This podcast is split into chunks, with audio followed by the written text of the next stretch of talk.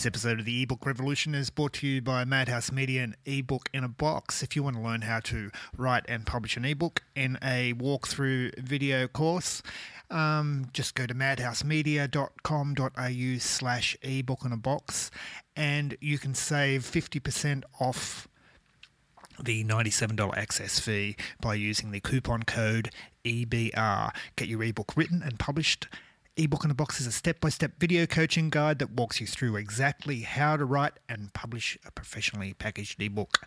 Go and have a look, madhousemedia.com.au slash ebook in a box. Use the coupon code EBR for Ebook Revolution and save 50% right off the bat. And of course, 30 day money back guarantee. Let's get on with the show. Hi, people.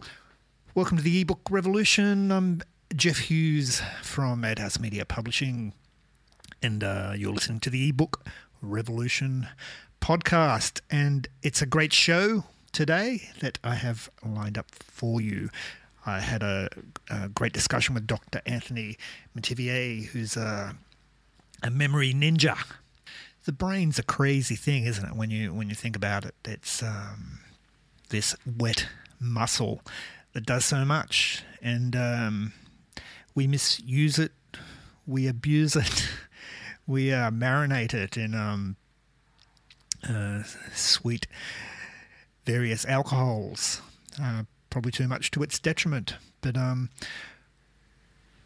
what Anthony has uh, taught me in, in this interview is um, what a powerful and extraordinary thing the mind is, and um, how it can be harnessed um, for writing and many other things besides uh, Anthony. Um, a very prolific guy. He's uh, built a huge platform around um, his magnetic memory method, and I find him very inspiring and just a humble guy and one of those guys that just gets on with baby steps and, and does it daily as daily practice and just builds and builds. and he's created quite an empire with his books and writing and podcast and uh, training academies at Udemy. So um, let's let's have a listen. This is me talking to Dr. Anthony Metivier.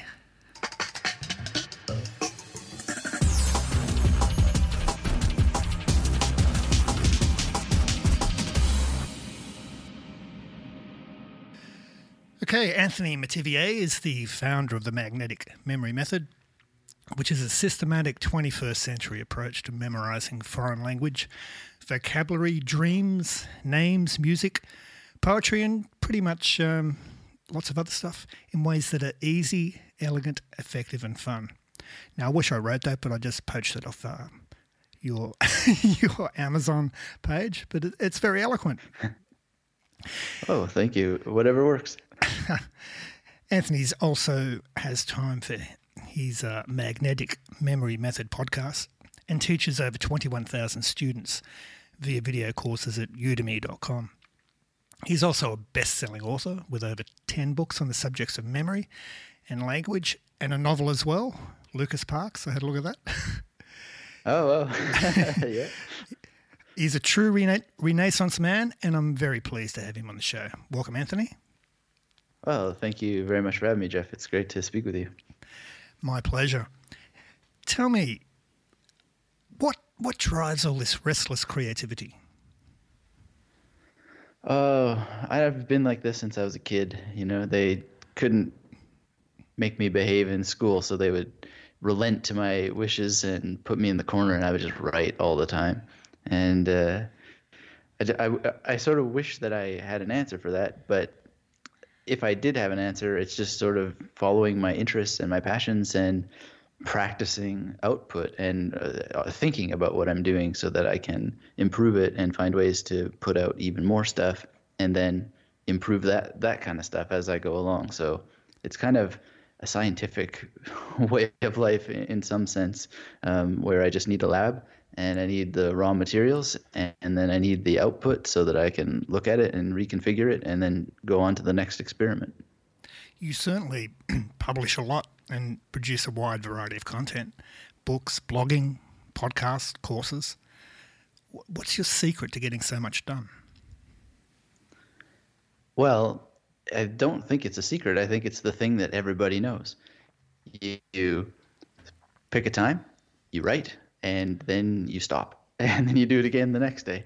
It's uh, it's not a secret in any stretch of the imagination. I think what it what it comes down to is actually having something to write about and then showing up and doing it. And I guess one thing that really helps also is to not think of things necessarily as being writing. So, one interesting quote that I came across that has been attributed to many people is that uh, all wealth comes from writing. And in, well, for well over 100 years, making images has been a kind of writing. So there's video. That's a kind of, uh, you know, it's like it's a light pen, as they used to call it in the early uh, uh, 1900s. Uh, and so that's part of the part of the productivity is to to not divide these different things. And the podcast, so I can go on an interview and I have an assistant who transcribes it. That then becomes writing and it becomes text that can be manipulated and then I have dictated books when I couldn't, for whatever reason, type. And if I can't dictate, then I write on my iPhone. And it's just, or I write by hand, or I do mind mapping or something. There's just something always going on by by releasing the concept of writing from keyboard, fingers, and screen, or pen and paper. There's lots of different ways to produce text. That's uh, I find that very interesting. It's um, I think a lot of people get caught up uh, on the old myth of writer's block that uh, if you know that they aspire to be a writer, but just sitting down and doing the work on things on a keyboard or pen and paper just uh, gets too much, and it, and know, this mythical thing called writer's block raises its head. What, what what's your take on that? Oh, I don't buy into writer's block at all. I've never had it, and I don't believe in it. What I would rather people understand is that there's something called thinker's block. I like that. And yeah. thinker's, well, yeah, it, it, it really is that because writing is a physical activity.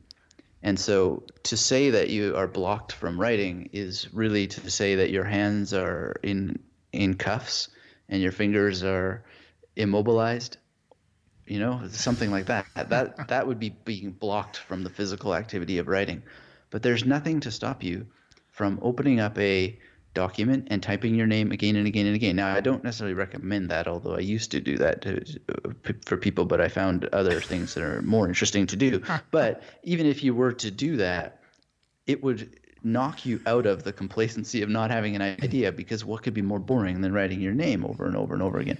The thing is, is that by getting yourself into motion, you are much more likely to come across ideas to write about than you are by waiting for an idea to tr- trigger you into motion. And so if there's a secret, that's it. It's just getting into motion. And many, many mornings I have gotten up and written, physically written. I have no idea what I'm going to write right now. But if I had a cool idea, it would probably be X or some variation along those theme uh, themes in order to just trigger the physical motion because writing is a physical activity period there's no no ideas required it's it's quite true isn't it? It's getting in the, into the zone and into the flow. So hey. so you may may think you've got nothing to write about but you sit down and once you start you get into the flow no distractions and and something comes. I think the other thing too is that one needs to not be precious about what comes out. Uh, I've written lots of things, and I would say that, you know, of the 200,000 words of my dissertation, probably 20% of that survived.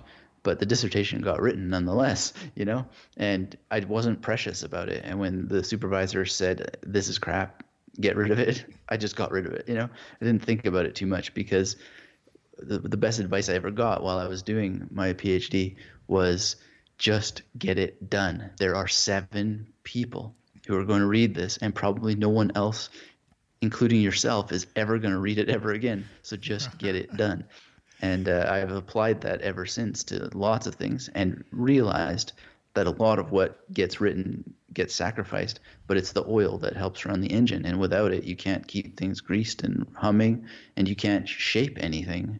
So that's another principle I think that's really useful to keep in mind when writing. New writers often get hung up about the um, drafting content that you know they they get stuck into a project and then start reviewing it as they're writing it, then start edit, editing it, and before long you're in a, a sort of a uh, death dive.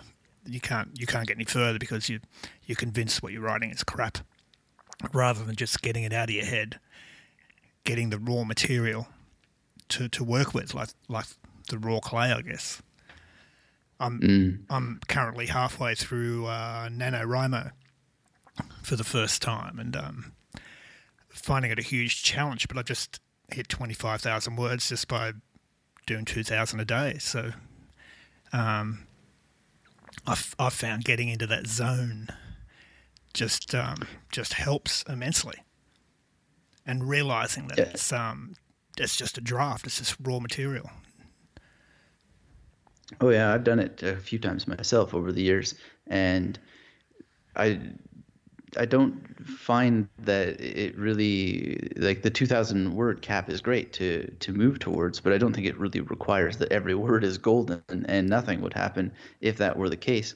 Oh, and a lot of what I've written during those periods has been tangents that later needed to be removed from the final product. But the beauty of those tangents is they could potentially become other stories at a different point, but they're also means of thinking about the story that you're writing. And there's nothing wrong with just removing that stuff so that it you can focus on the story that you're actually telling. But often you have to tell stories that surround the central story in order to even understand what sto- story you are trying to tell. That's that's interesting to me. Has have any of your NaNoWriMo projects actually made it um, to publishing publication? Uh, no, not that I can think of. um, the one I have actually written three times because uh, I, I, wrote the first draft the first year that I tried it, and then the next one I rewrote it during that year, and then I wrote a, another novel that ultimately became a play, and so yeah, so I've I've done it uh, the two times that I can think of. I may oh I did it a third time as well, um, but nothing has actually been published from that. Rather, what what has been published, you mentioned Lucas Parks and the Download of Doom.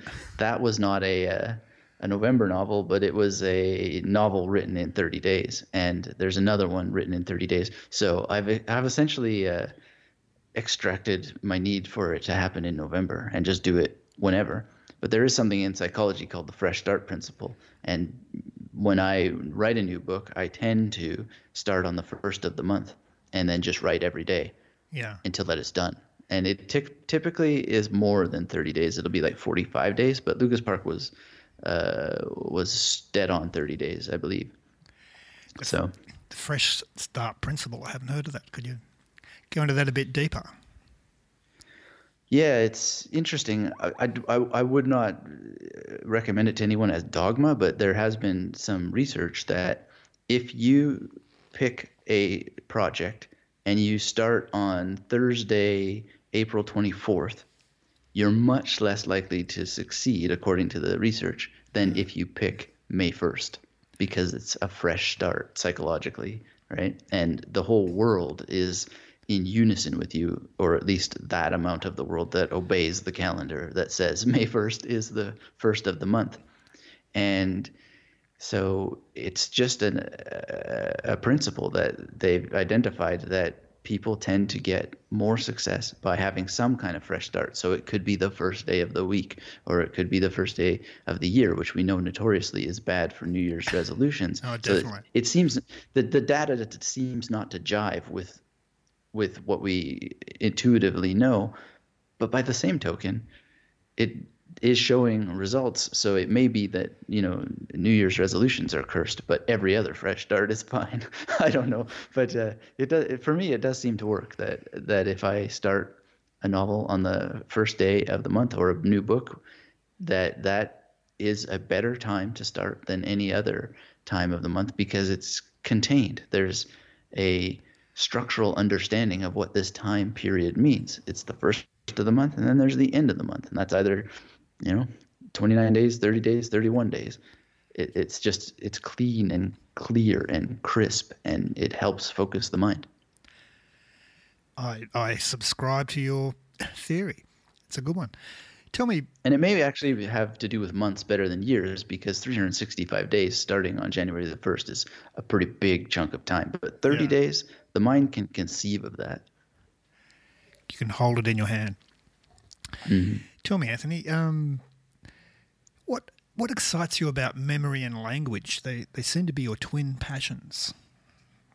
Yes, well, they're the same thing in many ways. Um, what can you do without language, and how can you use language without memory? They uh, share the characteristic of existing only in one place, which is the present moment. There's no other time that memory takes place. There's no other time that language takes place. So that's very exciting. And what excites me on top of that is that you can manipulate both of them in very similar ways, and you can use one to manipulate the other. So one really calls the other into existence. It's almost like Apollo and Dionysus; they're tied at the hip. so I don't know if that's too abstract, but that's uh, that's very exciting elements of, of memory and language for sure do you, um, you're obviously deep into this topic, but it, it fascinates me. Does language alter memory? The, the way we, th- we we think and remember is that determined yeah. by by our native language, by our first first mother tongue, if you like. Well, there's interesting discussion. There's discussions about that, whether that is the case or not. Does language influence our cultural perception as much as we have said that we have done. So there's a scholar, uh, John McWhorter, is uh, I believe his name, and that's a test of my memory. But uh, he recently, he's I don't know. Do you know him? Is that the correct name? I'm I'm hoping so. Um, he had recently done a TED talk or at least it feels like it was a recent TED talk because I recently saw it, which is a, a, distortion the internet makes in our minds.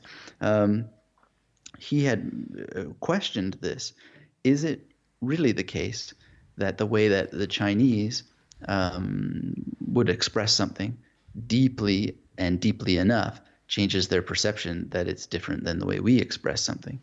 And we feel from the outside that that's the case in, in many cases. Um, but whether it's really true that our language changes the core things that we need to say on a daily basis, like, "Hey, how you doing?" Right? That's a that doesn't really change that much depending on how that you say it. I don't think it can have a different feeling and flavor to a certain extent because of the nature of how a language sounds. But at the end of the day, how deep does the language change that? it's just a question. I don't know the answer, but when he when he raised the raised it, I thought, yeah, I think he he may be he may be right that it's not as deep a influence as we tend to think. And the more different languages I study, the more I see just similarities and not so many differences, because you get through a wall of contact and you don't see the differences as much. You begin to see the similarities, and so what humanity is comes forth rather than what different language differences stand between you. Yeah, that's that's fascinating. I, I recently watched that movie um, Arrival, which is a I don't know if you've seen it, but basically the aliens arrive, but um, it, it's a movie about linguistics. It's like a thinking person sci-fi movie. It's um, so the the linguist has to solve the puzzle of how these creatures speak and think and communicate. And I think there was a, I read somewhere, I, I can't can't remember the philosopher's name, but he basically spoke of the same concept that if if a lion could speak, would we understand it? Because you know, a lion's um, idea of the world is is quite foreign and alien and bizarre to our idea of a world, and vice versa. Well, I mean that's an interesting question. Is it? There are only so many actions that can be conducted under the sun.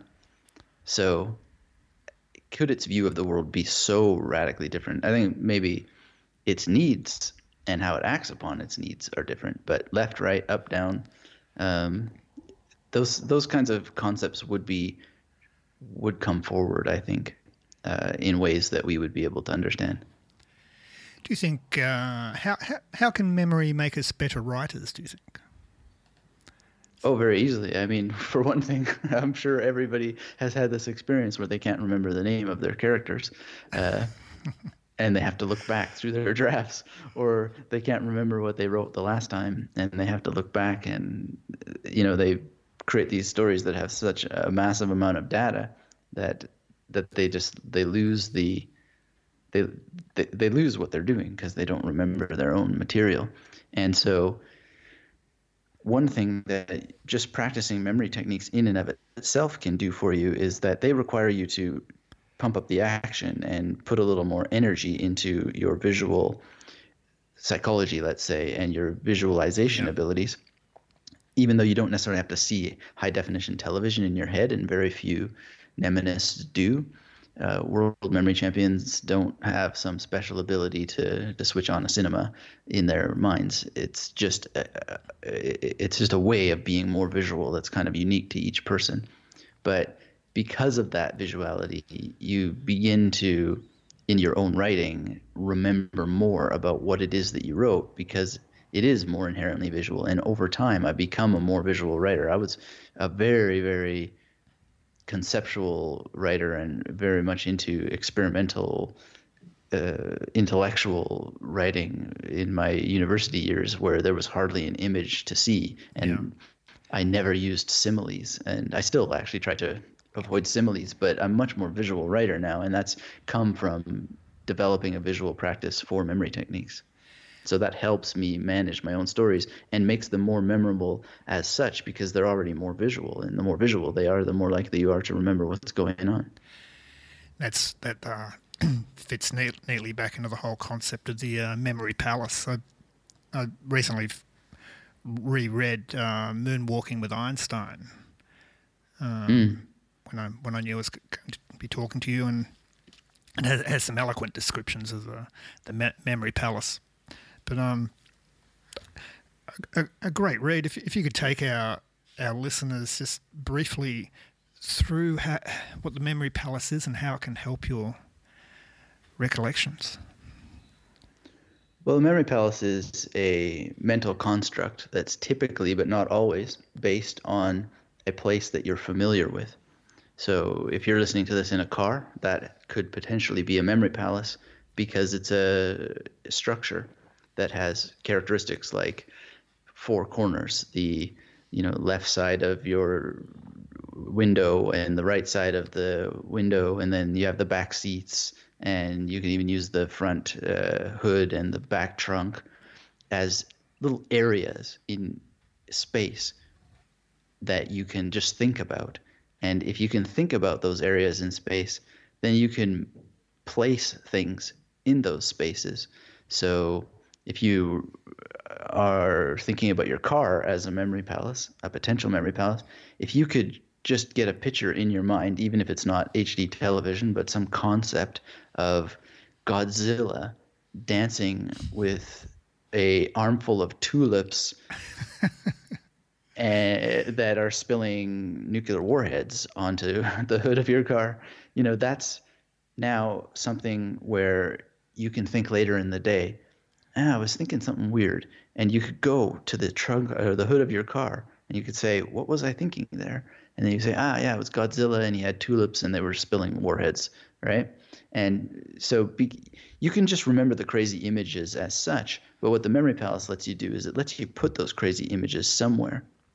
And if you were to link those crazy images to something that you didn't know, but you wanted to know, then you can just use the crazy images to decode what you would normally have forgotten and then recall it. And then you can make a journey throughout this memory palace from image to image to image that lets you rehearse the images you've created or the Im- the material that you wanted to memorize and it would uh, let you get that into long-term memory much much faster and in a way that's a lot more exciting than index cards or spaced repetition software at least for many people. Uh, some people really do well with spaced uh, repetition index cards and the like but uh, i've never been able to tolerate it much although i do some experiments with it for research. Uh, i much prefer to to go from spot to spot or station to station, as I call it, in my kitchen and recall a new Chinese poem or an English poem for that matter in a restaurant that I've just laid out on a journey through a memory palace.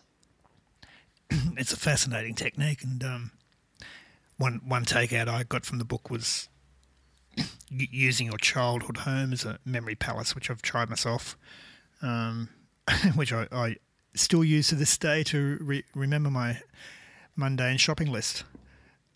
I'm, I'm very mm. very proud to say I, I, haven't written down a shopping list for for years. I, I can I memory palace it, and it's a fabulous technique. But the the um, the outtake of the book is that we, we all have childhood homes and we can all recall them in, in great detail.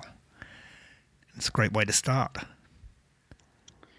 Yeah, um, the childhood home. You have work. Many people go to church, museums, art galleries restaurants, cafes, hotel rooms. I mean, endless, I just did a endless. tour of Scandinavia, and every single hotel room is now a memory palace. And I'm learning Chinese, and I've just been picking up Chinese like crazy huh. because of using all these multiple memory palaces. And everybody has dozens of them in their lives if they yeah. sit down and uh, take a moment to to write them out. I have worksheets that help people go through this that are free on my website. So.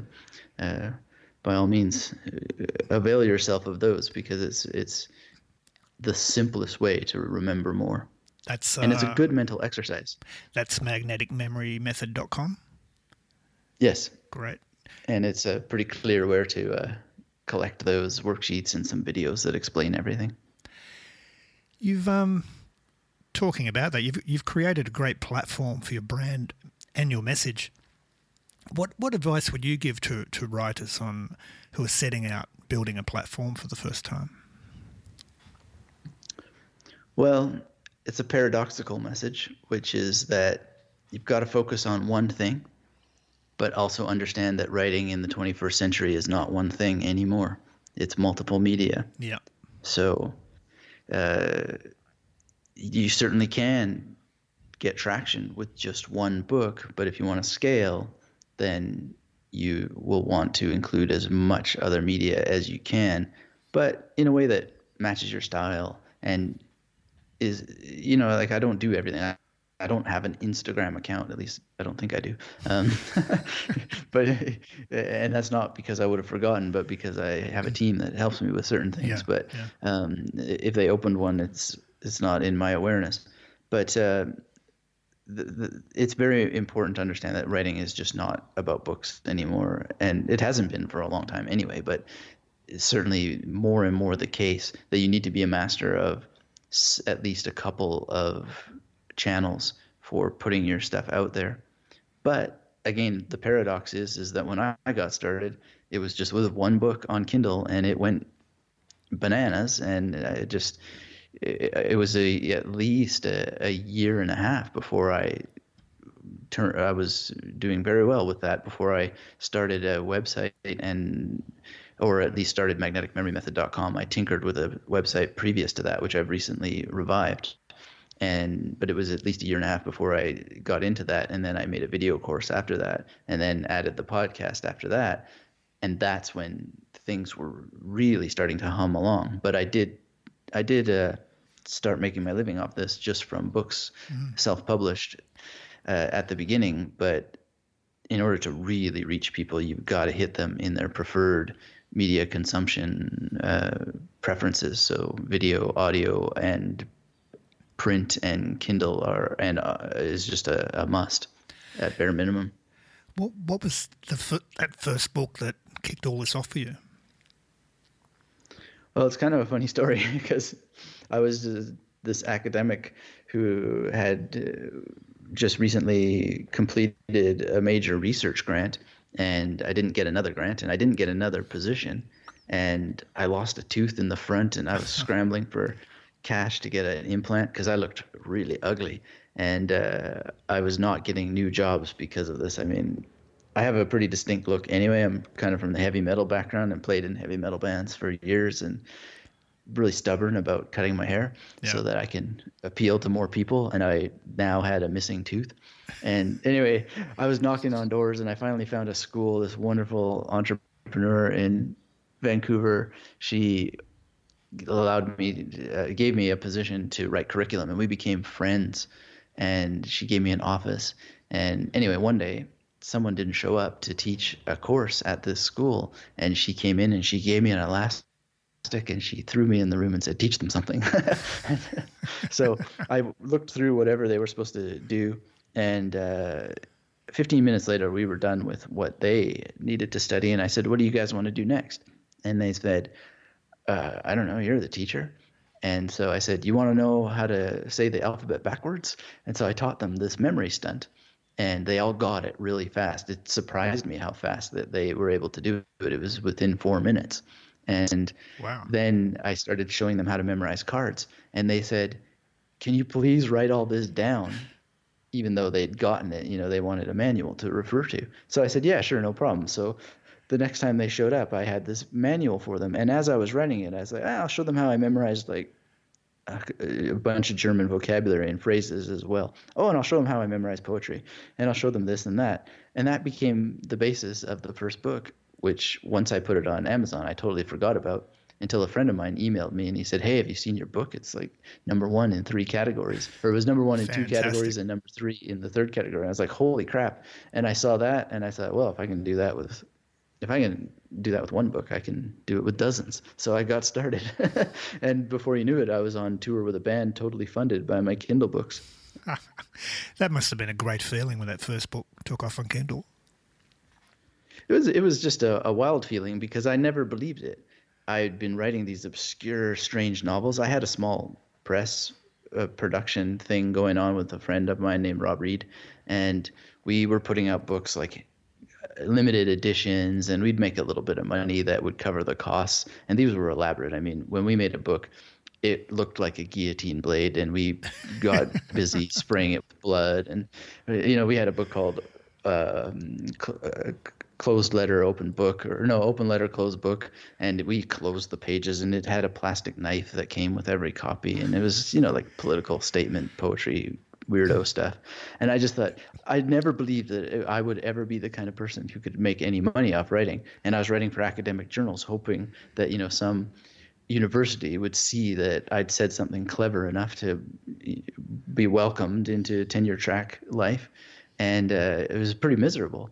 And so then to see that I actually could do this alchemical thing of something, some skill that I know that could make a living for me, I just thought, oh, this is how you do it. And so then I just got busy and kept kept working at it. That's a great story. What what what's the one bit of advice you wish somebody had given you when you you wrote that first book and self published it on Amazon? Like with all this being in front of you and not not knowing it was going to have that success. I don't know if it's so much that I wish that I would have been given a particular kind of advice, but rather that I'd taken a kind of advice because I had another friend who said, and this is, this is just bizarre.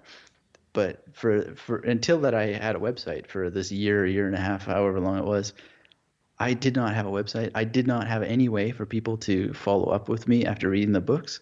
And he's just like, you have to have some kind of lead capture mechanism in your book. So I had the perfect advice. I just didn't follow it because I was still in this kind of professor thing, and I was like, ah, I don't want to be in, I don't want to, ah, blah blah. I don't want, don't don't don't. Right? I didn't. I didn't want any of these things. But then I baby steps. I changed the Kindle book so I made some worksheets for people. Hey, if you need help constructing a memory palace, uh, then I've, now I'm trying to train myself to say create memory palace because constructing sounds like hard work when it's not really. It's actually pretty simple. So create a memory palace, and then I'd have people email me, and then I'd email them back, and then this suddenly got so overwhelming that I had to. I was forced to make a website that had an automated delivery of these worksheets. And i also had like my email account shut down because i started emailing like 700 people at a time because i was getting so many questions and i was answering them. And i thought this is a lot of work answering one person at a time. I'll just email everybody who's emailed me their questions. And then the email account got shut down. So i was forced to like up my game but i went in kicking and screaming. And at that time one dollar for a trial aweber account was to me unthinkable. But i somehow i got over that and after that things just really started to roll really quickly. And then the odd thing was and i was quasi marxist you know really really into my into my stuff with that you get indoctrinated with in the university world. Yeah. and i just was anti-commercial and so forth. And then i it was just it was like becoming darth vader. I just fell in love with marketing and understood that i'd been doing it all along. The dark Like, I never side, Anthony. well, no, I mean it's the beautiful side, but I, I I never realized what a marketer I had always been as a professor because I never believed students should read my books or read not my books but read the books that I was telling them to read. I always tried to sell them on reading the books. I tell them, don't read this difficult Jacques Derrida. I will explain to you why it's the most amazing thing, and if you agree, then go and read it, and you your life will be changed. You know, and so I was always pitching, but I just didn't realize that there's much deeper virtue than one could ever imagine in being able to develop copywriting skills and so forth. So it's not the dark side, but it's it's definitely perceived that way by a lot of people, and I think that that's one thing that stops a lot of writers from progressing is that they don't they don't they they, they have a kind of slave morality as Nietzsche would call it, and they they project a kind of guilt onto successful writers who are willing to play the game at its own rules and by its own stakes and that holds them back when really it's just a joyful science over here and you're just doing experiments with words and that's what writers do so I, I agree. did it. I agree totally. Um, I mean, copywriting is just another form of words, isn't it? And persuasion. To uh, yeah and and fiction is an act of persuasion you're trying to persuade your reader to follow and create images and exactly, have yeah. experiences in their mind you're you're a pretty productive and busy guy. What what do you do? What do you do to relax? Oh, the uh, I don't. Oh well, I find writing relaxing, but uh, I find working relaxing. I find that relaxation is maybe something I I need to explore more. But I meditate every day. I have Ah, a dedicated yep. meditation practice, and I walk almost every day. I also spend a great deal of time offline, and I think that if you wanted to go back to the whole secrets of success thing, it is daily meditation Yeah. and being on the internet as little as possible uh, throughout the day that is also a huge thing and just following rituals and rhythms and patterns as much as possible. It's kind of a if this then that. If i wake up i meditate. If i meditate i journal. If i journal then i do my morning writing and so on. And you know life is not so clean. Things come along that change it. But having a well the rules set you free. So if you and i heard that from tony buzan who i trained with who's a great memory trainer uh, Yeah. and the create the co-founder of the world memory championships uh, and i went and, and trained with him personally and he said the rules set you free and it really is true because even when i fall off the wagon because i have this established morning ritual for so many years now it's easy to get back on it no well easy but it's it's doable to get back on it. And so I just got back from my honeymoon and I maintained it mostly through the honeymoon. Getting back home, there's a few days of, you know, putting oil in the joints and then get back into it. And now I'm in full swing again. So, and that's relaxing. It's it's relaxing in and of itself to have patterns to follow. Well, we're we're hardwired um, to follow ritual and to, to observe your own personal ritual. throughout the yeah, day but we're is being very powerful. We're being rewired to follow new posts and tweets and dancing all over the place. Oh yeah, and that's uh, what that's harming a lot of people, uh, including me. That's just why I deliberately go to cafes where either getting online is so arduous and painful I don't bother, or to libraries that don't have internet or wherever because I don't I don't want that to be my existence. It's painful Oh, to look I back I- at the day and be like, where did it go? without without being political, I've got a strong belief that um, Twitter and Facebook have led to the current outcome in the U.S. presidential elections. the the environment that that mindset created by um, Facebook and Twitter. I've, I've got a strong belief that the internet, Facebook, and Google are dumbing us all down by whittling away our capacity for thought and remembrance. You know, when, when every answer is just a swipe away, we're, we're not using our brains as they're meant to be. Do, do you think modern modern technology is destroying our ability to remember? It's a difficult question, and it is one that gets into the political for sure. And there's no need to dance around that.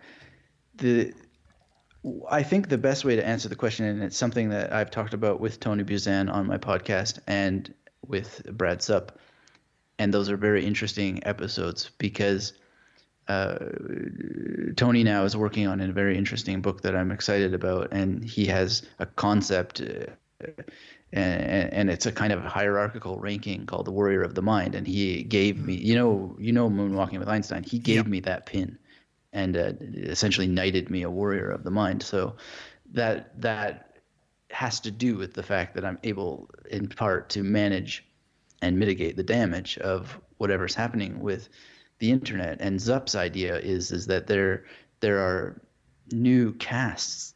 So in these discussions with Buzan and Zup, this idea has emerged that that maybe there's a warrior class because of militarization and there's an intellectual class, a caste uh, or class uh, that may be emerging that will be made up of the people who are better at finding balance in their lives with these technologies.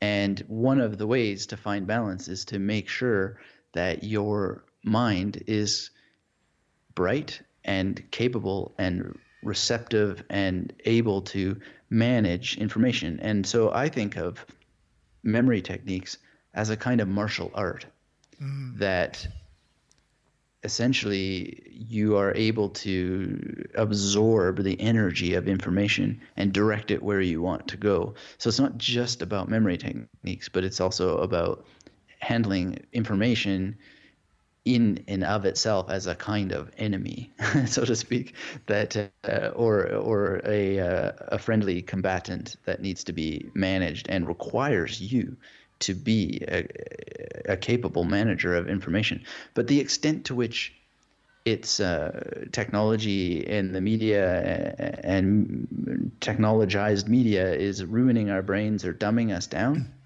To me, that there's different ways to approach that, and I don't want to get too intellectual about it. But there's the concept of pharmakon, which we had Sophocles talking about, and you have it in Oedipus very strongly, and it's the idea that the cure that poisons is the poison that cures.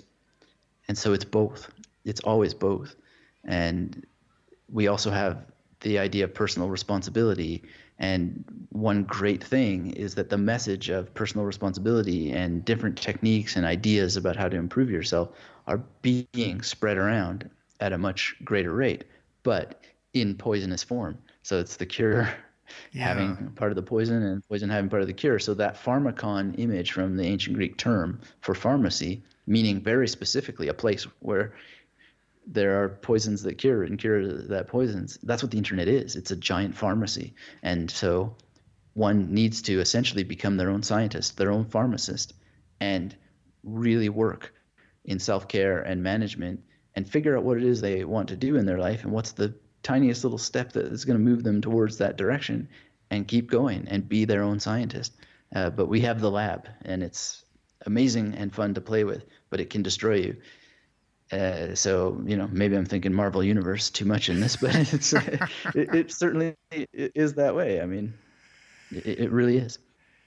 It's. Uh, I think that's. You can be a super. In other words, what I mean is, you could become a superhero or a supervillain, or you could just become the person who destroys yourself due to multiple explosions in your brain. I think that's a, a great spot to uh, wrap it up. What, what What are you working on at the moment? Um, I have a new book slash video course coming out, tentatively titled "Become a Writing Machine." Oh, fantastic. I'm about to release Genre Frameworks, which is based on a film studies course that I did when I was a university professor about genre.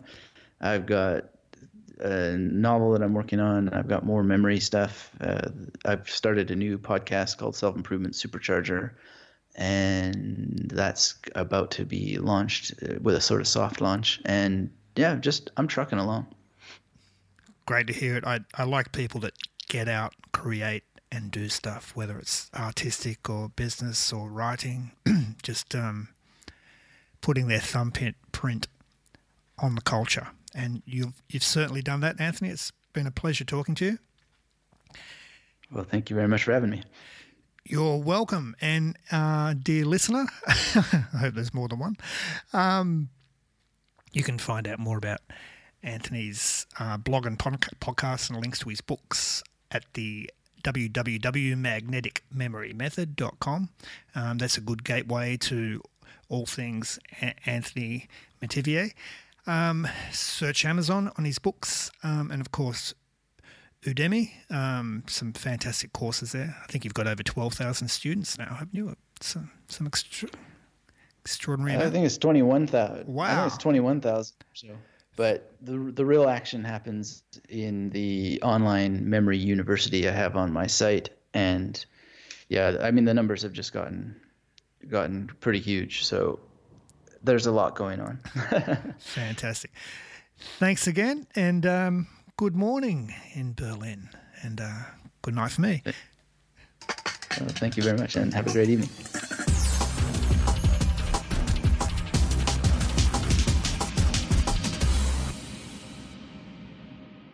and that was Anthony Metivier. Um, and you've been listening to the ebook Revolution podcast. I'm Jeff Hughes. I hope you enjoyed the show. It was a great show, a great discussion about memory.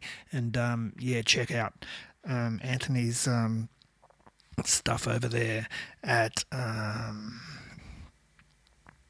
magneticmemorymethod.com. I hope you enjoyed the show. Uh, please, if you're listening on iTunes, uh, give us a tick, give us a review if you enjoyed the show. Um, I'd love for you to give us a review. Um, the more reviews, the more people get to hear about the show, and the more downloads. We may even pop up in uh, iTunes new and noteworthy, which would be kind of cool.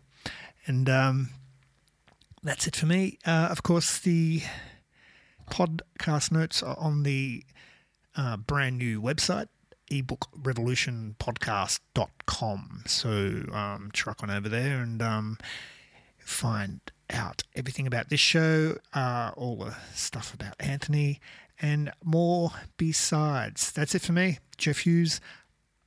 Over and out. Thanks for listening.